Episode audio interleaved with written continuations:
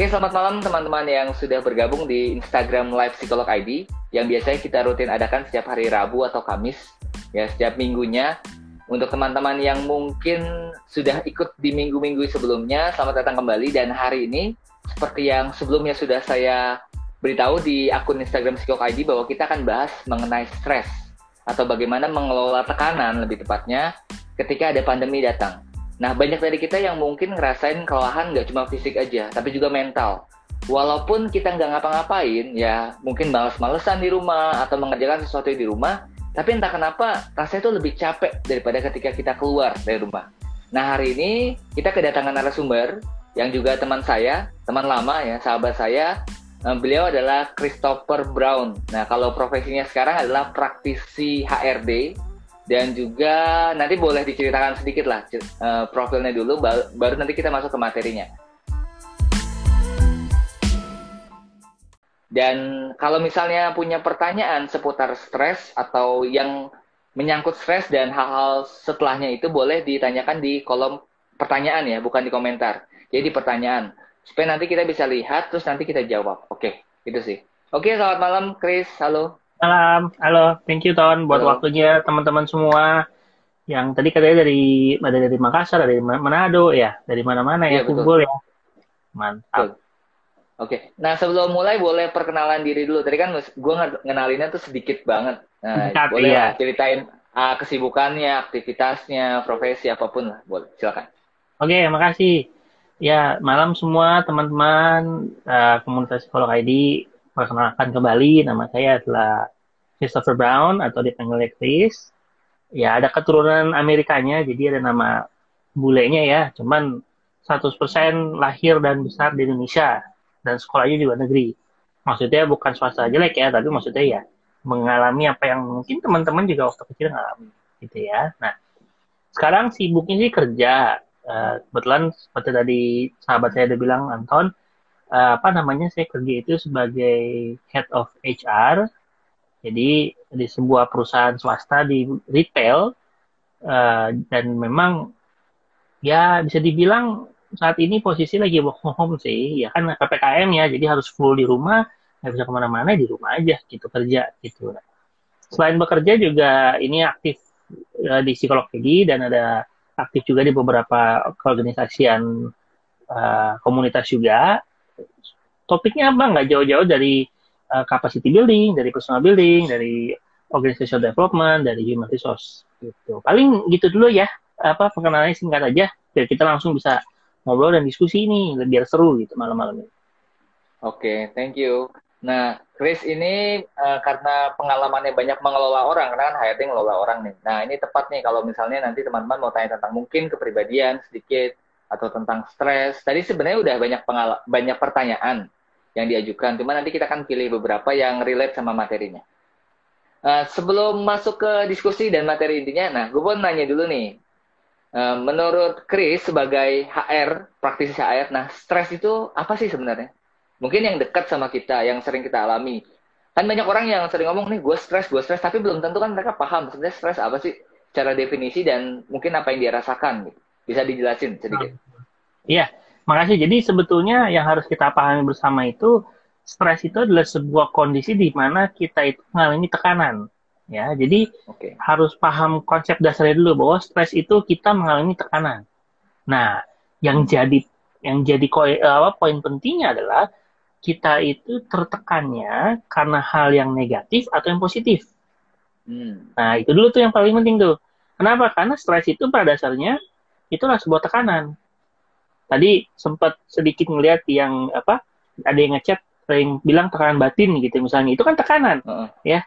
Jadi stres itu adalah tekanan. Nah kenapa sih ada stres yang ditekan secara eh, tekanan karena positif atau negatif? Nah itu yang harus kita bisa pahami bahwa secara umum stres itu kita bagi dua. Satu stres yang disebut stres. Yang kedua adalah stres yang disebut dengan eustress nah ada juga yang mengatakan distress. Nah distress itu adalah stres yang juga dikatakan sebagai stres yang negatif. Maksudnya stres negatif itu gimana?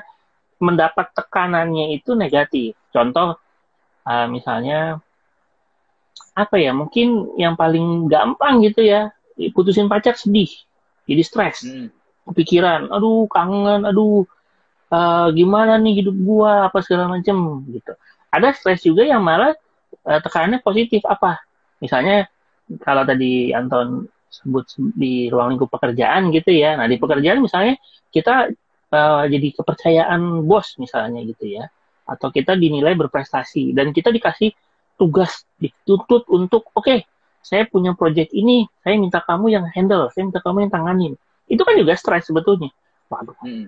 gue disuruh bikin ini uh, hari gini harus kelar timelinenya begini itu kan stres. Kita terima tekanan tapi positif. Kenapa? Karena kita merasa termotivasi wah hmm. gue udah dipercaya nih wah gue udah mantep nih oke gimana caranya supaya ini harus bisa jalan gitu loh jadi hmm. uh, buat teman-teman yang uh, mungkin harus bisa melihat dulu stres itu apa dan bagaimana kita secara pribadi menanggapi stres itu. Karena bisa juga misalnya setting setting kantor nih ya uh, dapat tugas tambahan atau dapat dikasih proyek khusus. Kita punya dua sikap. Pertama, ah rese nih, kok jadi gue yang kena misalnya. Atau hmm. kita bisa bersikap, ih mantap nih, gue bisa bukti ini. Nah, okay. itu kan kondisinya sama ya, tugas tambahan atau uh, project khusus. Nah, tinggal bagaimana kita mau menerima tekanan itu, ya kita yang terima nih. Kita terima itu sebagai hal yang negatif atau kita terima sebagai hal yang positif. Oke. Okay. Nah, paling gitu ya. sih kalau mau kita memahami stres itu. Oh, jadi uh, bergantung persepsi kita ya. Jadi sebuah tekanan mau kita jadiin tekanan yang tadi negatif atau distress atau eustress yang positif gitu ya betul Iya kayak diputusin nah, pacar misalnya uh. kalau diputusin pacar kita punya pilihan untuk ya sedih merenung okay. di kamar nangis bukan bilang nggak boleh ya cuma maksudnya kita hmm. punya pilihan atau ya udah dia memang bukan buat gua lanjutin move on ngapain okay. gitu ini uh, sekalian jawabin yang komentar takutnya ini ya takutnya kelewat nih Chris Iya. Uh, bagaimana kalau misalnya terkait stres, kalau misalnya udah nggak semangat kerja lagi, kemudian mm. mungkin ada kejenuhan ketika bekerja, gimana mengembalikan mm. semangat itu? Misalnya udah terlalu stres. Gitu. Oke, okay. sebetulnya sih nggak hanya di dunia kerja ya, dalam apa pun, mm. kayak sekarang WFA atau mungkin ada ppkm atau apa pun juga, yang paling penting nomor satu adalah kita harus bisa aware. Aware itu maksudnya gini kita harus sadar kenapa kita stres itu dulu. Jadi kalau tadi Anton bilang stresnya karena bos tekanan kantor atau mungkin bosen di kantor atau mungkin suasana udah tidak mendukung gitu misalnya contoh ya. Hmm. Nah pertanyaannya adalah dari kejadian di kantor itu yang membuat kita jadi tidak termotivasi apanya? Si pekerjaannya kah? Lingkungannya? Atasannya? Rekan kerjanya? Apa dulu gitu loh? Atau si pekerjaan itu sendiri? Jadi okay. pertama kalau kita sudah aware, ya setelah kita aware kita harus terima kondisi itu kita terima dulu. Misalnya saya, misalnya ambil contoh gini deh ya, misalnya tidak termotivasi karena bosan sama pekerjaannya gitu ya. Terima dulu bahwa oke, okay, gue udah bosan nih kerjain beginian.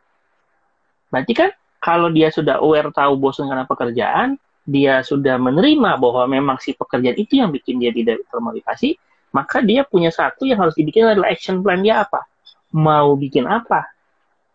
Bisa, bos. Sorry bos. Gua bosen kerja nih. Lu kasih gue kerjaan apa yang bisa gua biar gue bisa inilah biar nggak butek gitu. Misalnya gitu ya. Atau misalnya memang sorry to say ada yang memutuskan untuk pindah kerja baru, ambil karir yang berbeda gitu ya. Jadi apa namanya banyak sekali yang bisa menjadi poin. Yang penting apa? Baik lagi ya, ditegaskan ya satu kita aware dulu nih ton sama kondisi kita hmm. yang bikin stres apanya intinya gini jangan membohongi diri sendiri misalnya hmm. kita uh, di kantor lah tadi ya setting yang Anton Anton Anton sharing ya hmm. kita tahu nih yang bikin gua malas kerja itu karena si A oke okay. ya tapi begitu ada kan biasanya kan kalau di kantor itu kan kalau kerja tidak motivasi kan biasanya kerjanya nggak maksimal tuh. Berarti dia Betul. punya dua pilihan tuh, satu ditegur sama HRD atau ditegur sama atasan, bener nggak? Hmm. Nah kalau ditegur itu kan pasti tanya, eh lu kenapa sih? Kok kayaknya bete banget bawaannya? Eh lu kenapa sih kok kayaknya nggak semangat sih? Kok bawaannya ngantuk dulu? Iya nih gue lagi bete aja nih sama kerjaan. Nah, jangan begitu. Itu namanya membohongi diri sendiri. Tapi kita harus open. Dengan dengan catatan kita bisa open untuk mencari solusi. Iya nih, hmm. bos. Gue ngomong malu tapi off the record ya. Maksudnya nih antara kita aja nih. Gue nggak semangat karena gue kerja sama si ini. Gara-gara gini, gini, gini. Gitu. Kalau kita merasa atasan kita tidak bisa kita diskusi seperti itu, maka secara uh, fungsi kerja HRD itu punya fungsi kerja untuk mendengarkan curhatan kita dan itu harusnya menjadi konfidensial gitu loh. Hmm. Nah kalau boleh kasih contoh gitu kayak di kantor gua yang gua terapin hmm. itu gua tanya dulu lu ngomong sama gua mau curhat kapasitasnya formal atau informal? Hmm.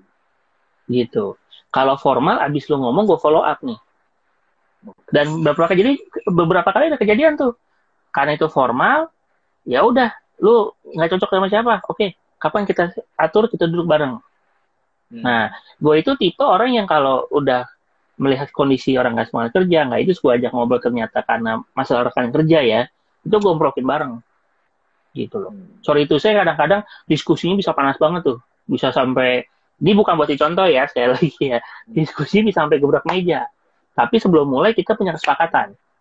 Kita masuk ke sini bareng, selesaiin bareng, keluar dari ruangan selesai. Oke. Gitu. Nah, kalau kesepakatan itu tidak bisa di kita tidak bisa kita bertanggung jawab, gue nggak akan bikin pertemuan itu. Hmm. Gitu sih. Berarti banyak ya. ya yang suka cerita tentang stres kerjanya mereka dong? Banyak banget. Dan kadang-kadang kalau mau dibilang ya, itu porsi untuk untuk mendengarkan. Jadi yang harus kita pahami gini, buat teman-teman yang kalau kita kan ya tadi kan kebanyakan kalau lihat di orang chat itu kan adalah masalah stres, masalah depresi atau masalah emosional hmm. gitu ya. Berarti kan ini kita sebagai individu yang mengalami itu ya. Cuma harus dipahami juga buat individu yang tugasnya atau bukan ini bukan tugas kali ya. Mungkin yang suka dengerin orang. Nah, ini juga PR nih karena tadi juga saya sempat gue lihat ada yang bilang dia HRD di retail juga gitu ya. Apakah hmm. di kantornya dia juga mendengarkan kalau ada yang curhat? Problemnya adalah gini, kita mau dengar atau mendengarkan. Kalau dengar itu ya ngoceh oh gitu. Oke okay, oke. Okay. oh oh iya, iya. Udah gitu selesai. Tapi kalau mendengarkan kita memberikan respon apa? Ya kita coba lihat keadaannya seperti apa. Kita ngobrol. Oh gitu. Terus oke okay, bisa kita bisa bikin apa ya? Kita bisa bantu apa ya? Gitu. Jadi stres juga bisa muncul bagi mereka yang tugasnya adalah mendengarkan orang yang stres hmm. gitu ya jadi kayak emosinya ter apa ke transfer gitu ya betul cuma kalau kitanya nggak prepare nih sebagai yang menerima transferannya hmm. itu jadi problem juga gitu oh. karena jangan sampai misalnya kayak lu nih lu transfer ngobrol uh, curhat panjang lebar transfer berarti kan hmm. transfer emosinya ke gue nih tapi hmm. gue nya dalam keadaan yang tidak siap menerima itu. Oh. Itu juga bahaya gitu. Karena nanti bisa aja jadinya ke bawah ke yang lain-lain gitu. Kalau boleh mengambil ada yang bilang masalah emosional, mungkin gue jadi emosional. Gue nggak siap, lu cerita sesuatu hal yang cukup berat, akhirnya gue jadi emosional. Gitu. Itu hal yang wajar. Yang penting kita bisa aware dulu apa yang bikin kita stres sehingga kita bisa menjalankan apa yang seharusnya gitu sih. Jadi kalau misalnya poinnya, pokoknya kalau ada stres kita tahu dulu penyebabnya tadi ya, penyebab terus uh, bukan disangkal tapi lebih diakui bahwa emang ini bikin stres. Kemudian mungkin dihadapi Betul. atau cari solusi gitu. Hmm. Tadi banyak tuh, tadi kan sempat gua apa taruh di kolom komentar bahwa apa yang apa yang jadi beda antara stres dan depresi. Nah, jadi gini. Yang membedakan. Kalau tadi kan masih banyak betul. yang bingung. Uh ya di awal itu kan tadi udah kita beda ya bahwa stres itu adalah hal yang biasa. Tekanan, uh. ya, kenapa? Itu biasa karena kita terima tekanan. Hmm. Tinggal bagaimana tekanan kita yang tekanan yang kita terima sama bagaimana kita menerima atau mempersepsikan tekanan itu. Sehingga kalau kita bicara depresi, itu adalah stres yang sangat ke, berkepanjangan, tahu panjang. Hmm. Sehingga apa? Banyak hal yang terjadi moodnya hilang, nggak bisa tidur, bawaannya kekhawatiran terus, macem-macem, okay. gitu. Bahkan uh, ada yang bisa bereaksi terhadap fisiknya atau kalau dalam ilmu psikologi disebut psikosomatis gitu loh. Hmm. Saking tingginya stres sampai di depresi, akhirnya apa? dia mengalami sakit fisik, tapi begitu cek ke dokter nih, dokternya bilang enggak lu baik-baik aja. Hmm. Gitu loh. Kalau boleh cerita sedikit pengalaman, dulu gue pernah ngalamin psikosomatis, kenanya di mana di lambung. Gitu loh. Hmm.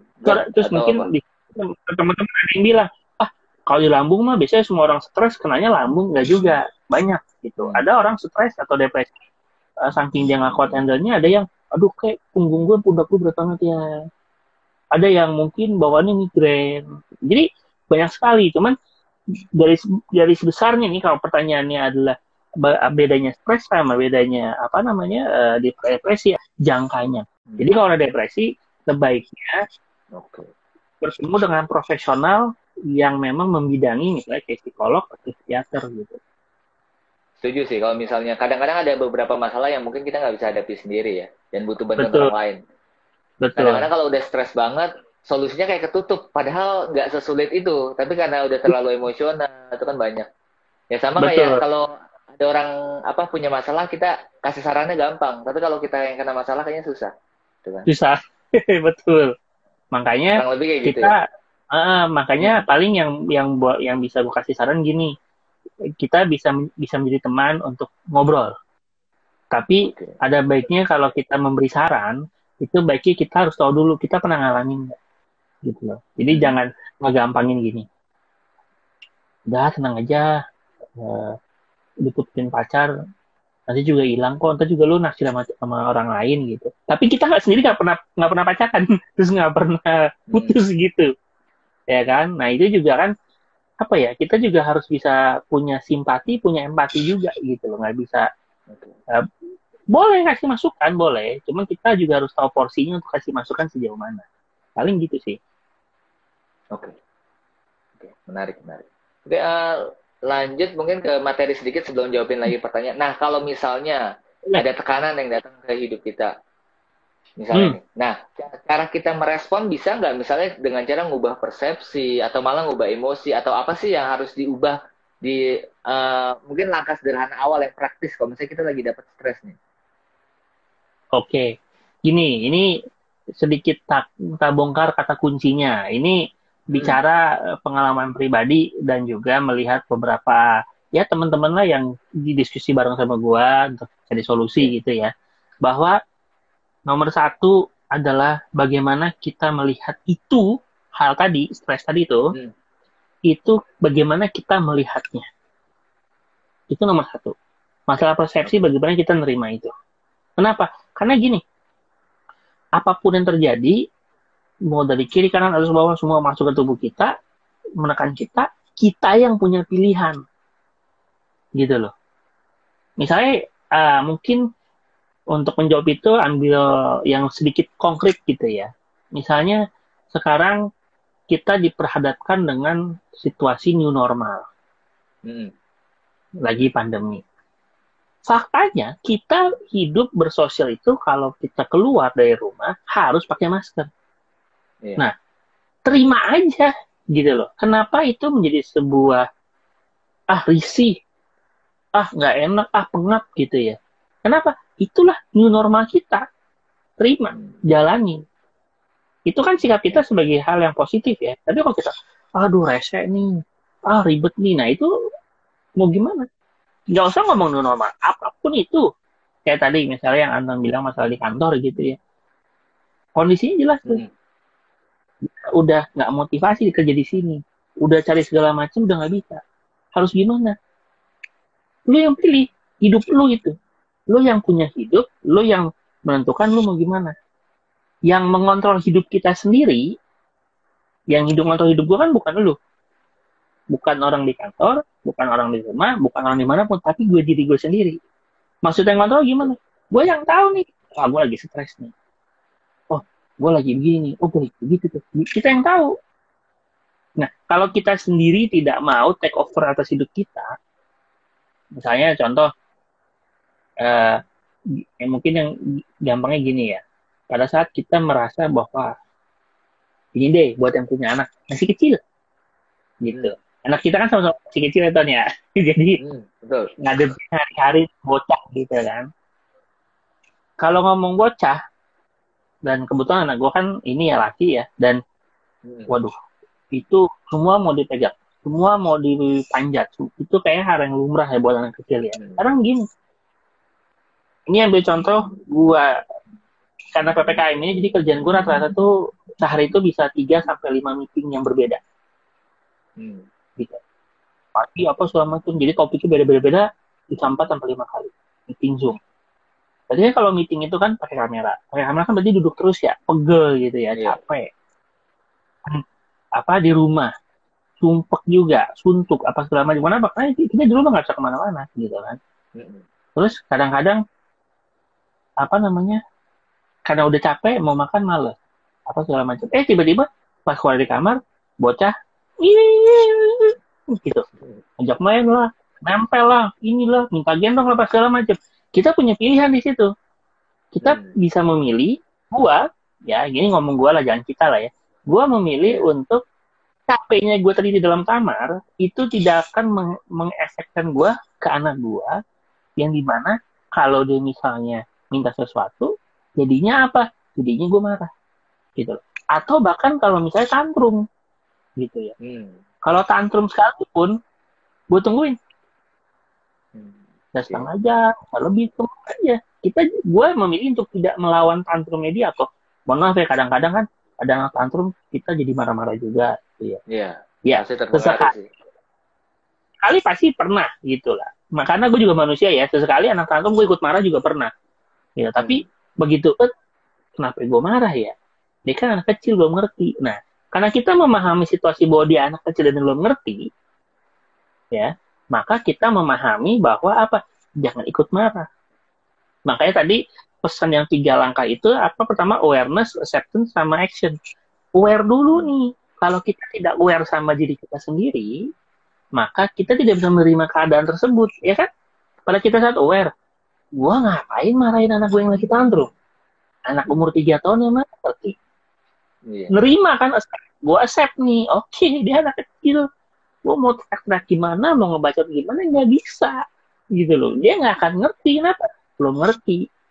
Ibarat kalau dulu kita belajar di kampus ya, kuliah ya, anak itu kan kaset kosong perlu diisi hmm. kalau belum ada isi terus kita omelin kan dia juga bingung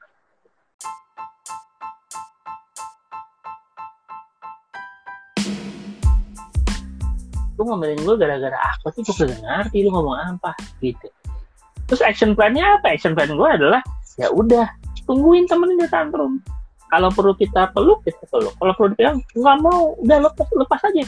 Yang penting kita jaga jangan sampai dia tantrum misalnya ya entah kepalanya tidur tembok atau apa itu yang kita jaga gitu loh. Jadi baik lagi kalau tadi Anton bilang gimana kita bisa ngubah stres itu dan emosional itu seperti apa? Kita yang memilih dan kita harus tahu kenapa emosional. Gitu loh. Karena tidak ada hal yang ujuk-ujuk terjadi begitu. Nggak ada tuh ujuk-ujuk. Kita marah-marah tuh nggak ada. Pasti ada sumbernya apa